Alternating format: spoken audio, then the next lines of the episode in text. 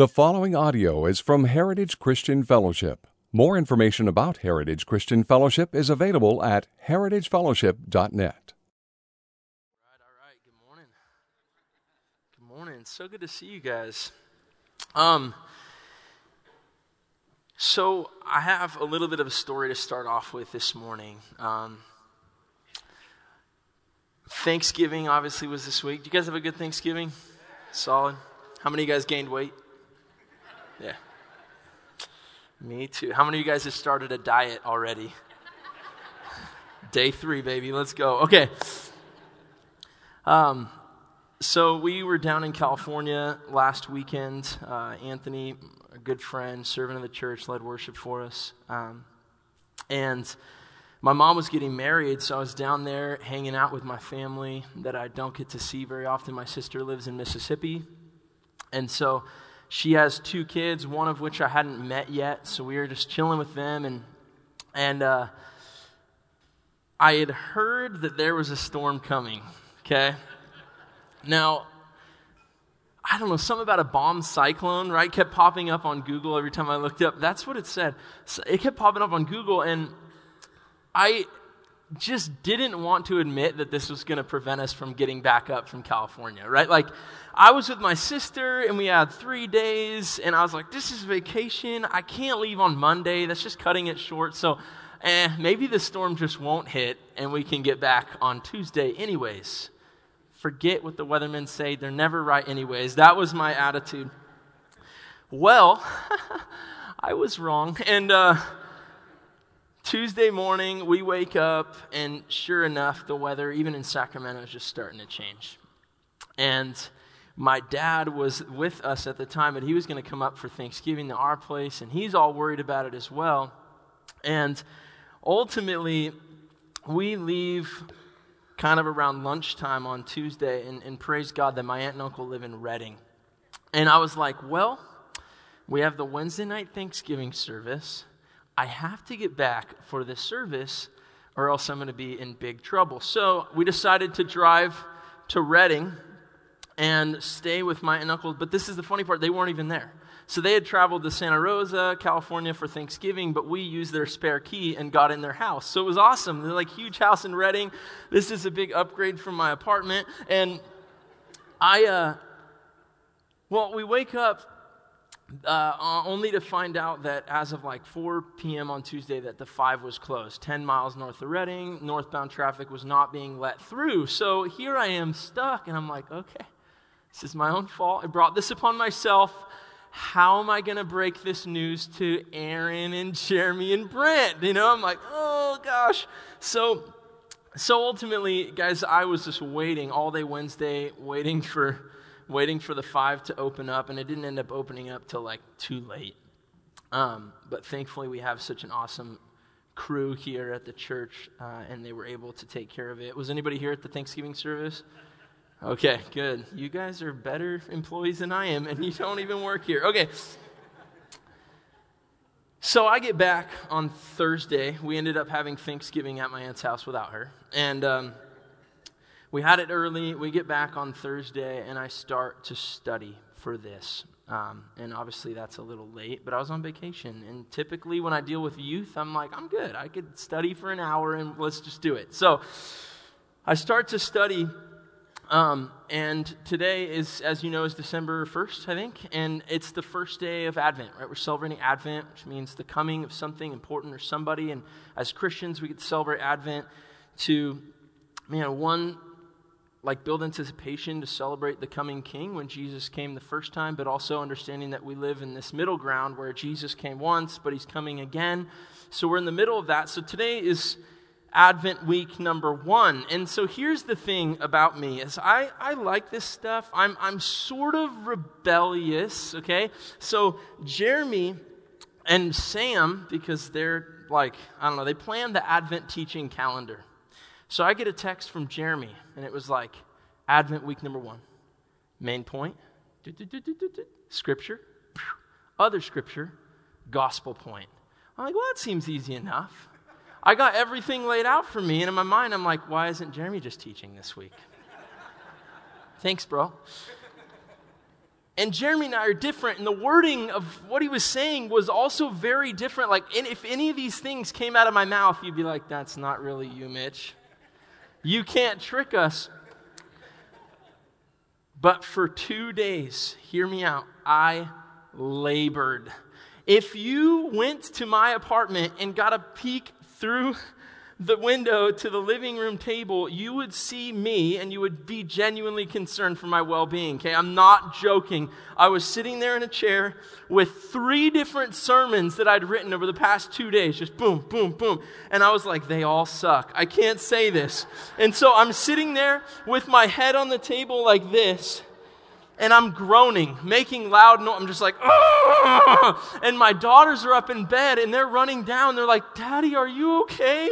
We heard weird noises. We thought it was a goat man. And I was like, the heck are you talking about?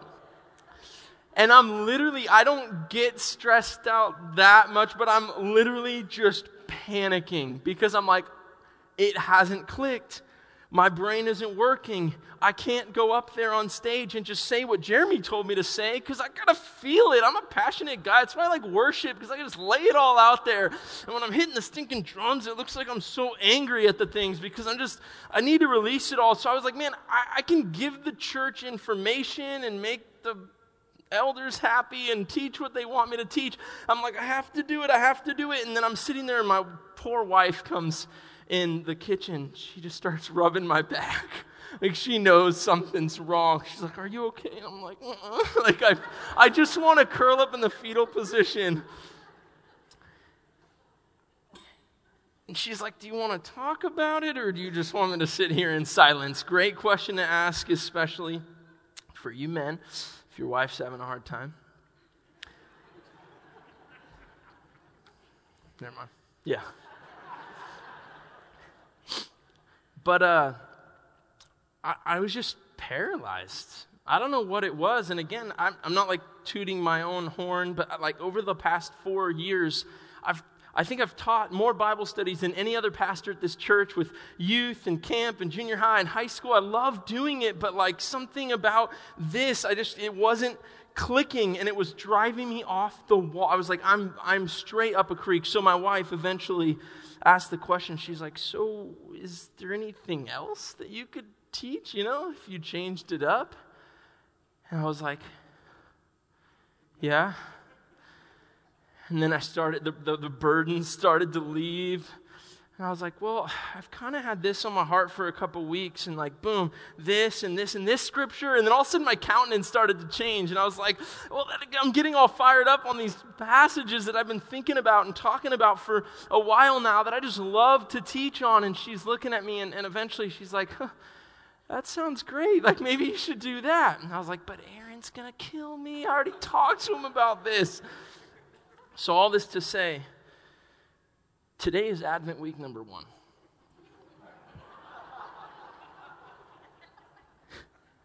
and I'm not going to talk about it anymore.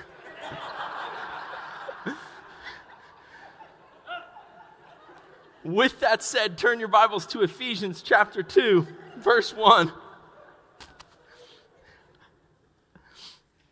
And you better believe I had multiple conversations with Aaron this morning already, and I didn't mention this. I was just like, let him be surprised with the rest of them.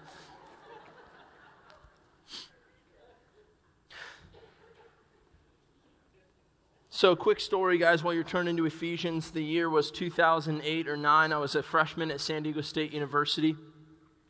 I prided myself in being an athlete. I was skinnier back then. There's a lot of sun, so you walk around with your shirt off. Oregon, you can kind of hide it, you know what I'm saying? But freshman there, and uh, I was never good enough to play any sports, obviously, for a D1 college. And so we decided with a bunch of outcasts to start a intramural dodgeball team, which is by far the funnest thing that you could ever do in college. Intramural dodgeball team, and, and I remember we had played a tournament in the playoffs and we would play best of five. So you had to beat the other team three times to move up the bracket. and we were dominating everybody, which was so cool. And we got to the championship and we kind of started to relax a little bit. We're like, man, we're fine. We got this. I'm not going to lie, our arms were really sore because the little light dodgeballs, and we're just hucking them as hard as we can at the other team. And my shoulder was jacked up, so we just started popping 800 milligram ibuprofen, which is a horrible idea. My shoulder's never been the same since, but we couldn't feel anything at the moment. So, we get to the championship round and we go up 2 0 on this squad. And we start to relax. And so we start bringing in some guys that weren't as good. We're like, we got this. It's fine. They got to beat us three times in a row. There's no way that's going to happen. Well, slowly but surely, uh, they started to beat us. One game at a time, we went down and then we started panicking. And if you know anything about sports, right, if you get in the moment where you're panicking and you're too tight, you're not thinking, like, it goes downhill really fast. So all of a sudden it was tied up 2 2. And championship round, and I just remember that each of us had a certain gift. Like some of us were good at throwing, some of us were good at catching. And, and it came down to like there were multiple guys still left on their team, and there was me and my buddy Justin. And Justin could catch, right? But we're sitting there like, all right, if you catch a ball, one of our guys comes in, and we got to start firing. But this team, they're being a bunch of cowards, and they're standing on the back line. You know what I'm saying? They're not being aggressive. They're not throwing us any balls. So we ultimately uh, Justin gets out, and I'm just grabbing any balls I can, firing them. My arm's about to fall off. And I just remember in, in, a moment of desperation, I ran up to the front line. I'm like, I got to try to lure him in to do something. So I just ran up right to the center line, like five feet from it, and I just stood there and I baited him to throw it at me. I'm like, I'm either going to go down in glory or I'm going to catch this stinking ball, and it's going to be the coolest thing that I've ever done in my whole life. So I'm standing there. And of course, the guy got cocky. He grabs the ball and he, instead of hiding, like the clock was going to run out, but he starts walking towards me. I'm like, bring it, sucker, let's go. So I stand there, no joke, and he throws the ball, boom, and it was high, and I swear it was like Matrix all over again. I was like, boom, and it just sticks right in the hands, and my guy gets to come in, but we lost anyways. Okay, so that was it. But Here's the thing that was the greatest sports moment I think I've ever had in my whole life. Intramural dodgeball, the year was 2008 or 9. That was it, and we still lost. It was horrible. It hurts me to this day. Why was that the greatest sports moment of my life? I'm getting somewhere, trust me. Well, I loved sports from a young age, but I wasn't a hard worker. In other words, I, I in baseball and, and football, I was somewhat gifted. My dad was a coach, and he lo- we, that's like what we did, right? We just watch 160 Giants games a year, and we would just go like it was awesome. We'd play all the time. But my dad, who had been there, played like semi-pro ball and played in college. He was always telling me, Mitch, you have enough of the gifting, but you don't work hard enough. And of course, like most high schoolers, I'm like, I'm fine. I'm fine. And, and by the way, in eighth grade, like I was the star quarterback. My class had like 30 kids in it, but like I was, I was, I was the man. Right? I was the guy that threw the ball and the kids would complain, like, oh, my hands hurt. And so I was like, oh, sweet. So I go to freshman year in high school. Again, my dad's saying, you need to work harder. You need to work harder. You need to put in effort and work. You're going to make the team but you're not going to play very much, bud. I'm like, nah, whatever. So I show up. I'll never forget this. Freshman year of football, I'm like mm, warming up my shoulder. I'm like, I got this. And I went to the school because my dad went there and they were pretty huge on sports. It was the first day of football practice, and right before, me and my buddy Robbie were digging post holes for my dad in the yard. And I was not in shape because I didn't work hard. I didn't hit the gym. You know what I'm saying? So I'm digging post holes. And no joke, me and Robbie drive to football practice first day. And the coach out of nowhere is like, all right, line it up. We got to see what we got. We're running 40 yard dashes. And I'm all, oh, crap. So I'm like tired, right? I'm like, all right, it's my time to shine. And a couple guys went before me. And if you know like 40 yard dash times at all, there's a couple dudes my freshman year. They weren't crazy fast, but they ran four 840s. One guy who's going to play quarterback ran a 4 840 that's pretty stinking fast. The pros and football run like four fours, four threes, some of them. And here I am, tall, lanky guy with growing pains galore, just not quite grown into my body. And I step up to that line. I'm like, oh, please, Jesus. And so I get down and I start running.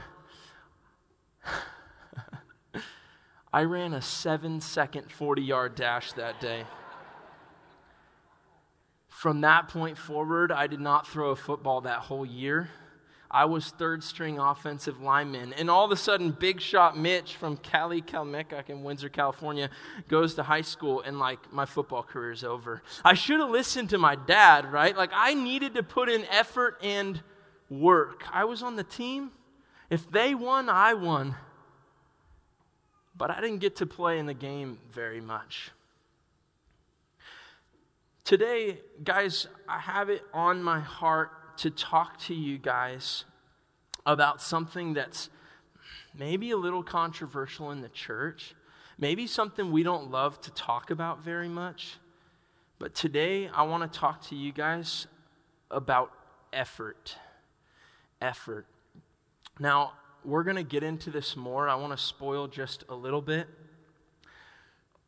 Here at Heritage and, and all believers, we're grace people.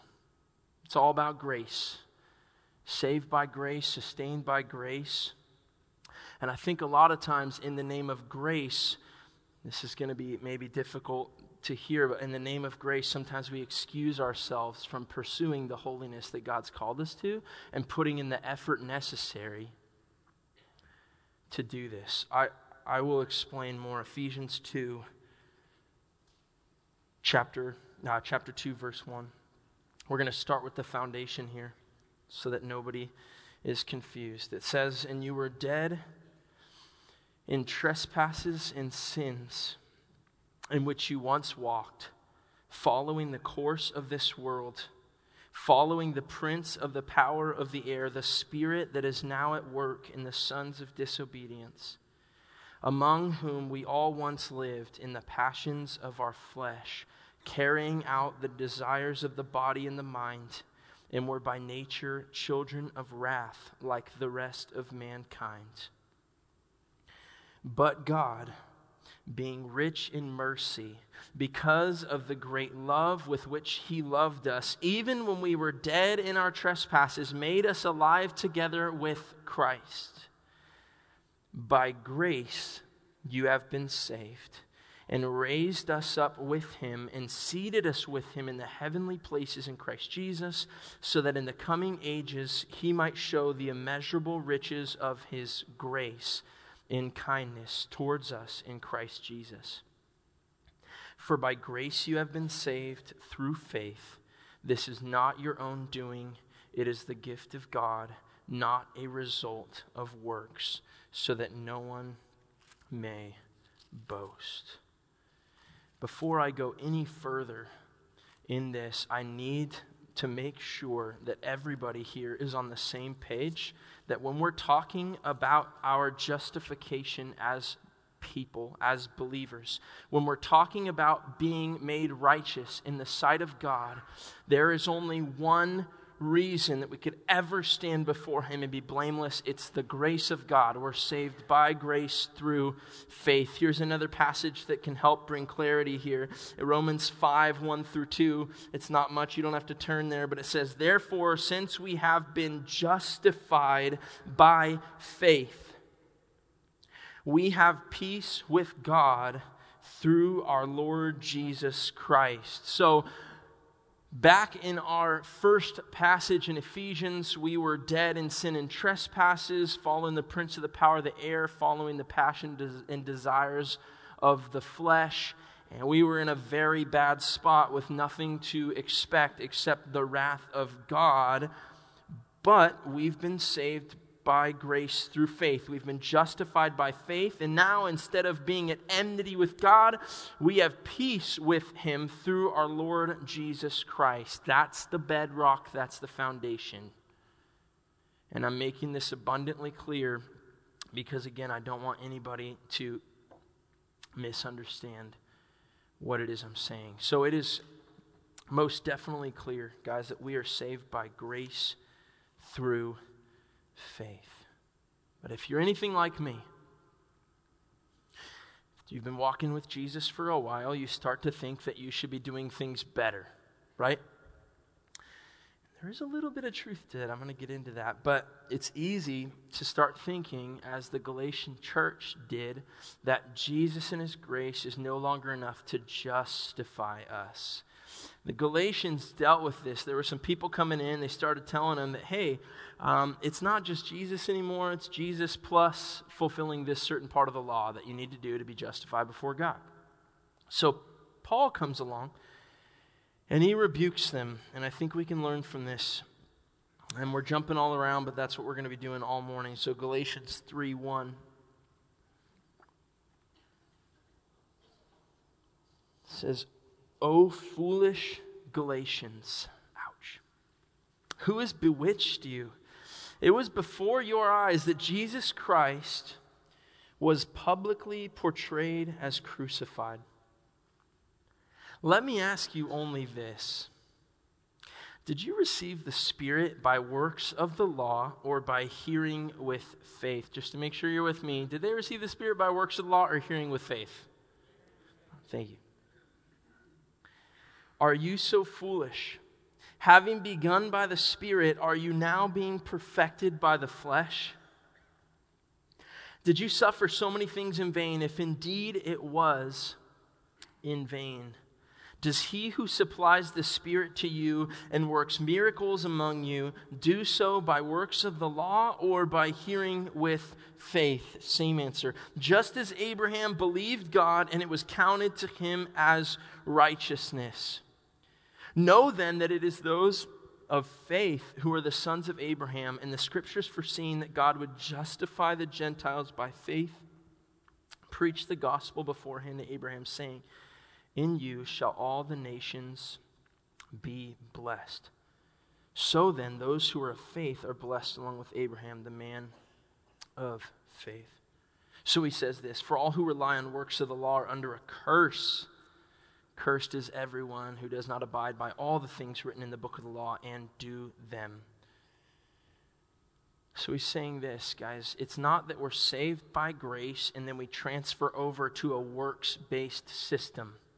It's not that we're justified before God once and then all of a sudden we mature out of that and it's no longer grace that justifies us, but the things that we do or like following part of the law. It's not just that we're saved by grace, but that grace is what sustains us every single day for the rest of our lives.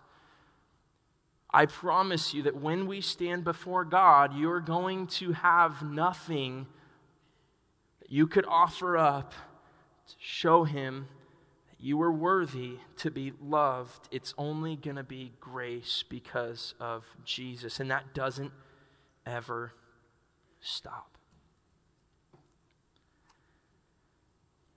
Just to drive this home even more, and again, I'm bouncing around. 1 Corinthians 15. Paul says this from the least of the apostles in verse 9 unworthy to be called an apostle because I persecuted the church of God, but by the grace of God, I am what I am. Not just by the grace of God I'm saved, but he says grace has been working every single second of every single day in my life, and anything that I am, I owe to the grace of God. And a little bit of a hint what we're going to be talking about, he says this, and this grace toward me was not in vain. On the contrary, I worked harder than any of them, though it was not I, but the grace of God that is with me. I'll read that again. But the grace of God was not in vain. On the contrary, I worked harder than any of them, though it was not I, but the grace of God that is with me. So, saved by grace we never leave that foundation. We're sustained by grace. And I know that these are things that we love to talk about a lot. But this is great news. This is great news. But that's not all that grace does. And this is a passage I do want you to turn to. I want you to turn to the book of Titus. Titus chapter 2.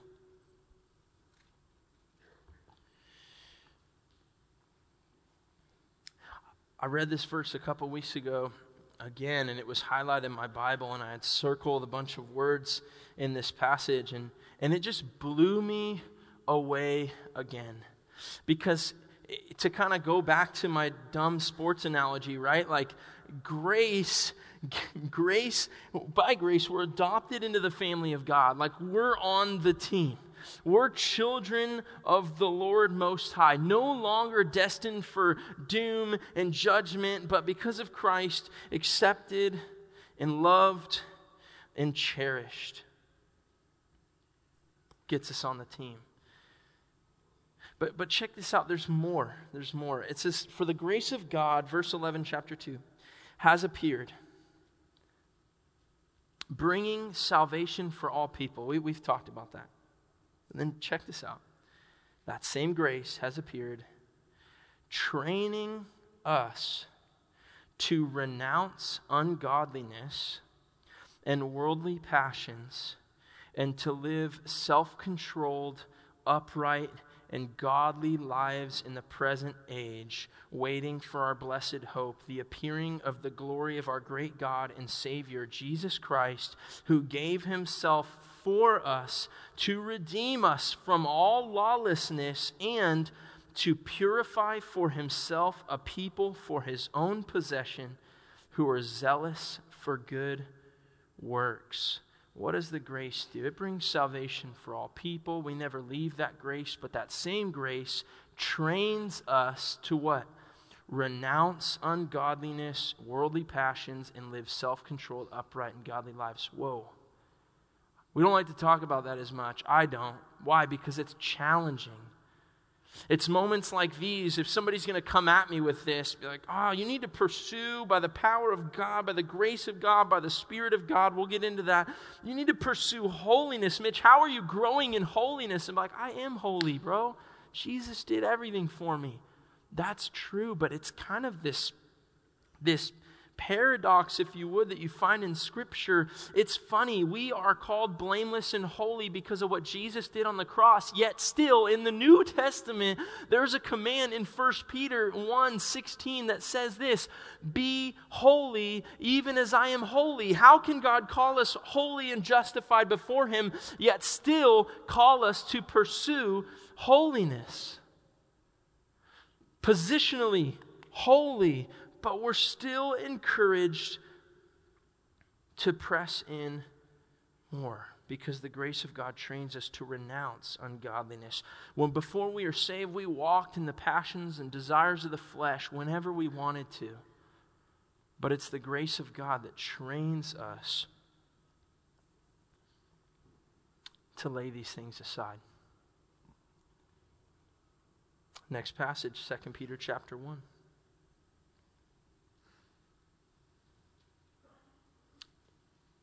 And I think this will bring the most clarity. So we're going to stay here for the longest amount of time. Give you guys a second to flip there.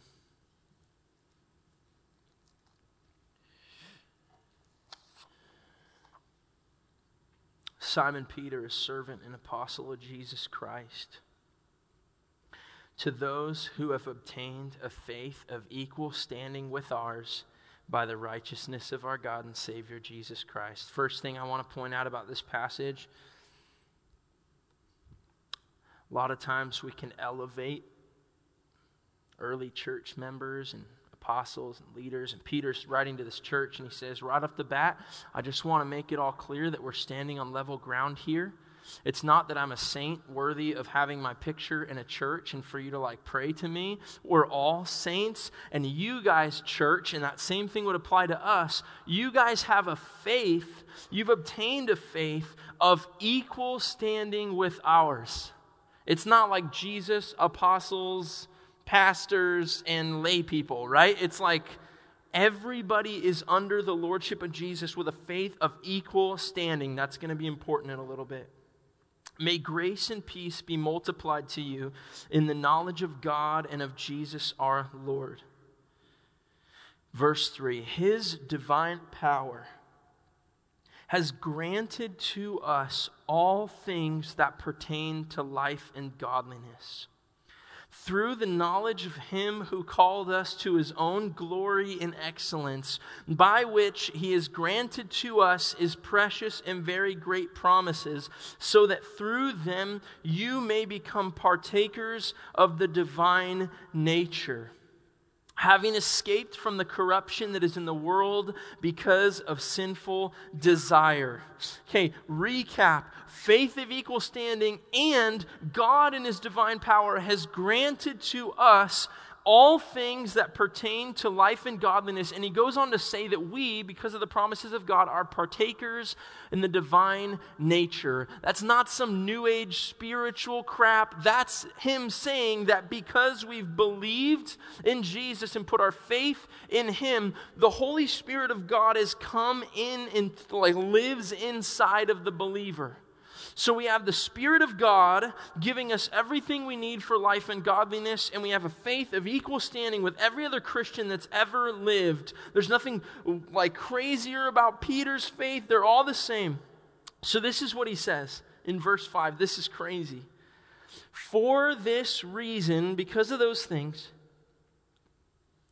make every effort to supplement your faith with virtue and virtue with knowledge, and knowledge with self control and self control with steadfastness, and steadfastness with godliness, and godliness with brotherly affection, and brotherly affection with love, because you have everything you need for life and godliness. Now, therefore, make every effort unto virtue, make every effort unto godliness, make every effort unto knowledge and self control, and steadfastness and brotherly affection and love.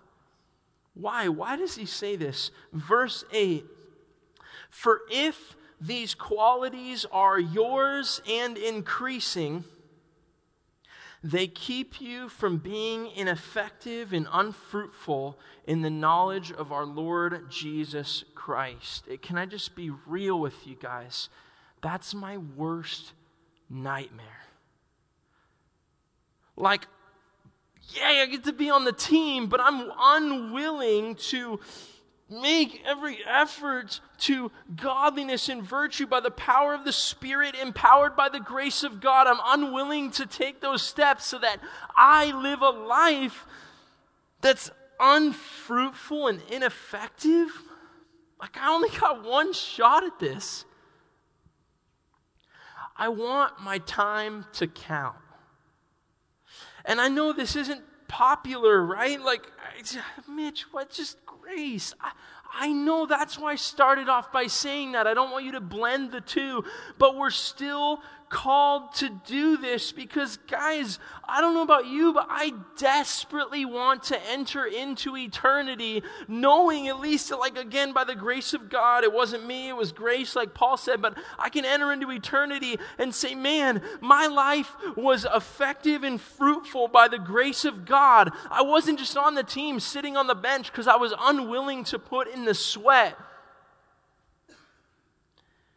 And this isn't some secret formula, but it says again if these qualities are yours and increasing, they keep you from being ineffective. And then he says this For whoever lacks these qualities is so nearsighted that he's blind, having forgotten that he was cleansed from his former sins. Do you guys get that? It's supremely important. The guy's like, man, if you can't see this, then you must have forgotten that Jesus paid for all of it, that you're cleansed and righteous and perfect. In other words, it's that stuff, our righteousness in Christ, that fuels us or motivates us to do this stuff. And if you're not making every effort, then you must have forgotten what Jesus did. It's not that we're working to get something. It's not that we're working to get the approval of God. It's that we have the approval of God and we have everything we need. So we get to make this effort to live godly lives so that we can be fruitful and effective.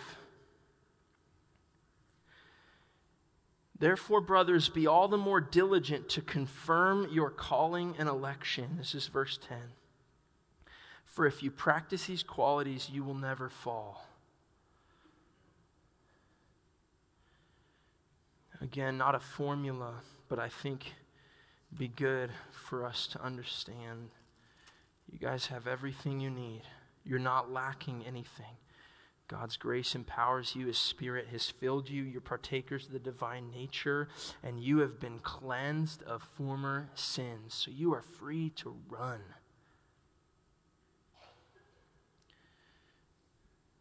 It's a passage that most of you guys have probably heard before in 1 Corinthians 9. This is Paul talking. He says, Do you not know that in a race all the runners run, but only one receives the prize? So run that you may obtain it. Every athlete exercises self control in all things. They do it to receive a perishable wreath, but we an imperishable wreath. Guys, going back, why was the dodgeball moment the best sports moment I've ever had? Because I didn't exercise self control in all things. I didn't wake up at six in the morning. I thought I had it all down.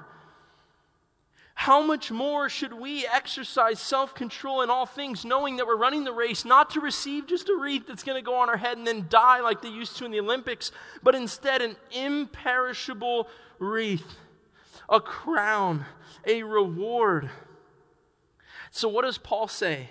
I don't run aimlessly.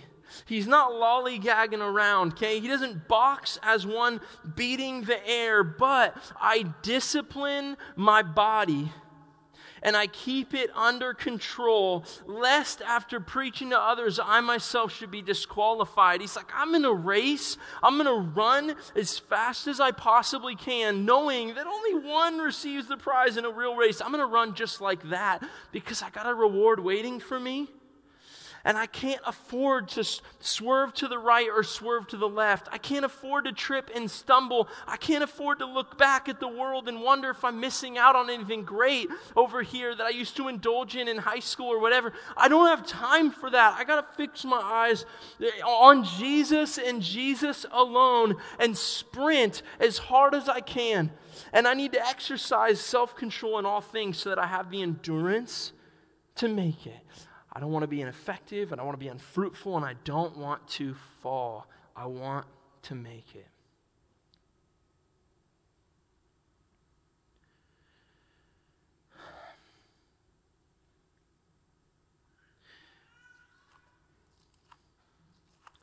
The book of Hebrews, chapter 3. There's warning and instruction for us as a church as it relates to these things. Hebrews 3:12. If your Bible pages were not bent and creased, they are after today. As you're flipping through those pages. Chapter 3 verse 12.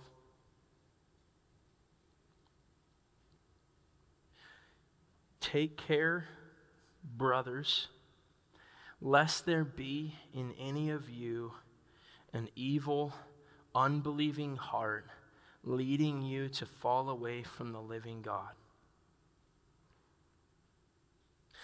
But exhort one another every day, as long as it is called today, that none of you may be hardened by the deceitfulness of sin. I don't know if you guys have experienced this, but that verse is 100% true. Sin is very, very deceitful. None of us are above slipping into it. But that's why he calls us as a church to exhort one another every day in grace in our pursuit of holiness, reminding us of the finished work of Jesus, reminding us that we want to be fruitful and effective so that none of you may be hardened by the deceitfulness of sin. You see that? We need each other. We need each other. This isn't like, hey, don't judge me. Don't you don't know me. Don't come up to me and tell me that I'm doing this wrong. No. Listen, if we're all running a race, we all want everybody to finish the race. And so, as he says, like only one receives the prize, well, that that kind of fails really quickly when you think about our walks with Christ. We're all supposed to run that hard, but we're running with a group of people. And if I see a brother or a sister take a tumble and a fall, I'm not just going to leave them be like, ha, peace, like you didn't make it, I'm going. No, we got to lend a hand and pull them up. Jude, the last verse in Jude says a lot of this, like talking about snatching people out of the fire. We're running with people, and we all can get dragged down into this deceitfulness of sin. We need to run the race well, remind ourselves of this. Hebrews 12 says the same exact thing that we should lay aside every sin and weight that so easily entangles us. If you're running the race and there's something in your life that's dragging you down, if there's something in your life like a stumbling block that you just keep putting in front of yourself while you're running the race and tripping over it, standing up, putting it out in front of you again, and tripping over it, put it away because sin is wickedly deceitful. And we need to be able to, by the grace of God, encourage one another and exhort one another that we might not stay down.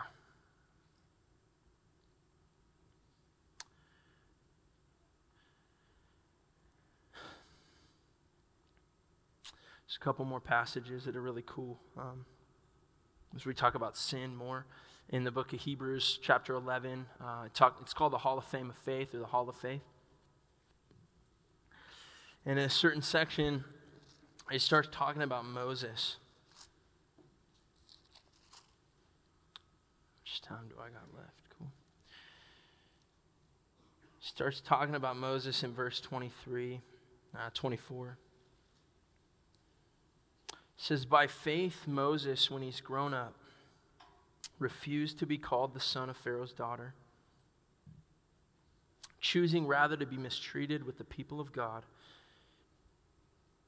than to enjoy the fleeting pleasures of sin. He considered the reproach of Christ greater wealth than the treasures of Egypt, for he was looking to the reward. I think there's a truth in there that all of us have experienced to some point or another. This, guys, that sin,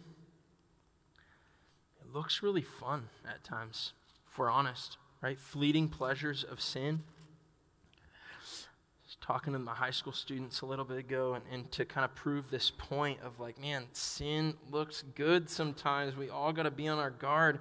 In Proverbs 5, uh, it starts talking about uh, the, the adulterous woman, this woman that's out to, to to lure people in. It says, My son, be attentive to my wisdom, incline your ear to my understanding, that you may keep discretion, and your lips may guard knowledge. For the lips of a forbidden woman drip honey, and her speech is smoother than oil, right? You walk past her door, and sin in all forms looks so good sometimes. It looks juicy. Sometimes we just want to forget everything, just say, Forget, I'm going after, I just need to indulge. And you, you make a provision for the flesh, as the Bible tells us not to do. And then once you take a bite of that sin, whatever it is, you find what the next verse says that in the end, she is bitter as wormwood, sharp as a two edged sword. Listen, here's the thing with sin, and this is an exhortation, not me saying that I'm perfect, not me saying that I've made it, but as we're in this fight together, listen, sin is never as great as it appears that it's going to be, and the consequences of sin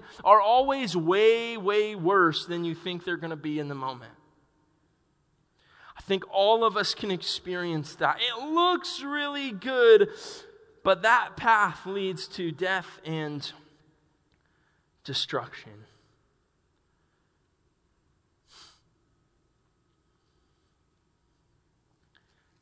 So, I'm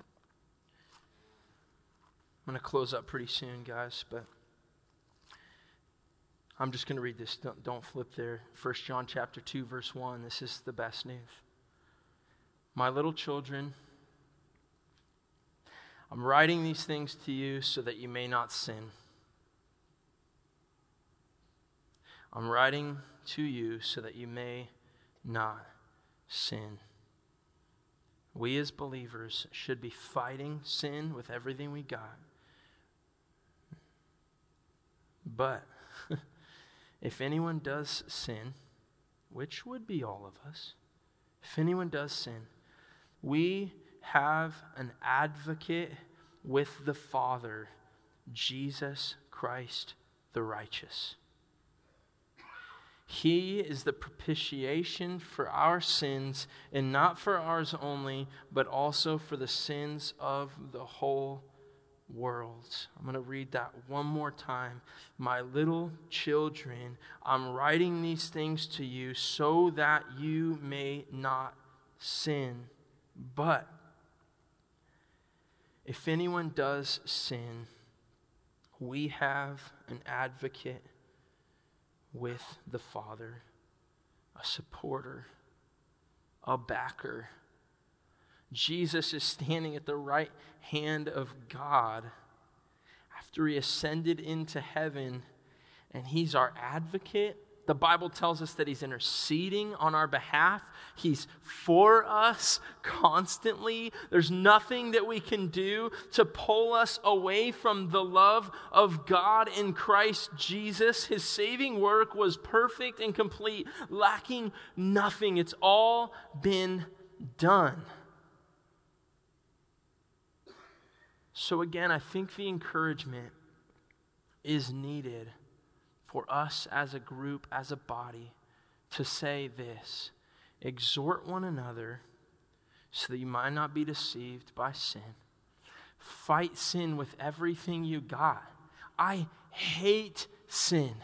Part of me still loves it, but I hate it. How can that how can those two things live in the same space. I don't know. There's the flesh and the spirit, and they're at war with one another. But that's why I need friends. I need people to come and tell me and help me in this fight to say, Mitch, that's not you anymore. The old man is dead. You don't have to do that. You've been forgiven of so much. You have a faith of equal standing with Peter. You have the Spirit of God.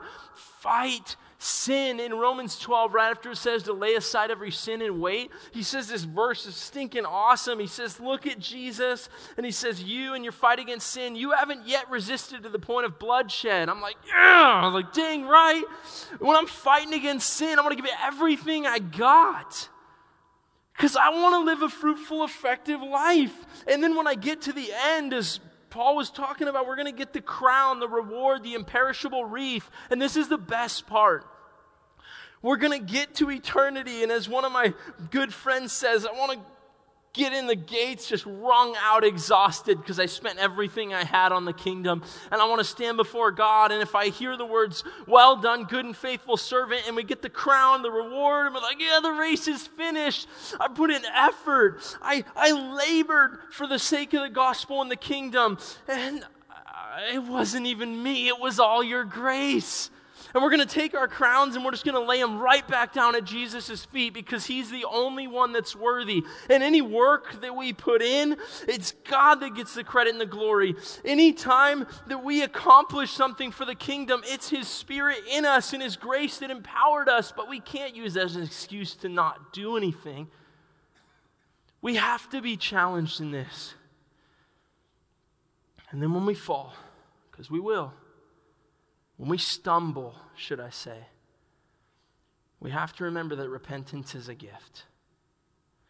That God, like the Father in the story of the prodigal son, is not there just wagging his finger at us, telling us that we're never going to measure up and that we suck. Instead, he sees us coming on the horizon when we turn from sin and turn back to Him and remember the, the gracious, like, mercy of our dad. And He comes running out to us and He says, Welcome back.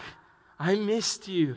I love you. And so, guys, we consistently and constantly remember that when we trip and stumble, we turn back to Jesus knowing that we have an advocate. And we were never running as fast as we can to earn God's favor, anyways, but instead, we get to continue on in the race knowing that it's ours because of what Jesus did.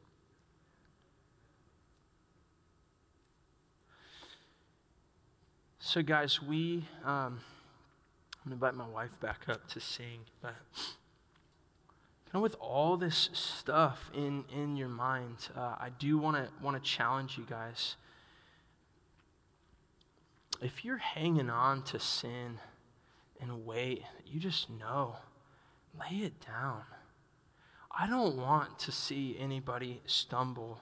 We all want to finish this race and celebrate the grace of our God.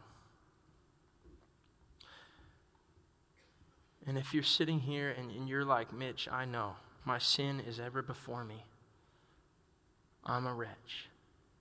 And you're on that side of things, and you have to remember that you have an advocate. Where sin abounded, grace abounded much more. Doesn't give us license to just do whatever we want. But where there's a lot of sin, there's always a lot more grace to be had. And I don't understand why God operates that way. I don't know why He does it, but it's who He is, and He's chosen to lavish us with love and grace that we do not deserve. So we're going to open up the tables of communion. Come have a meal with the Lord. Take the body, take the wine, the grape juice, and we're going to sing some more songs to the Lord as we just, one, repent of sin, and two, remember the finished work of Jesus on the cross. Amen.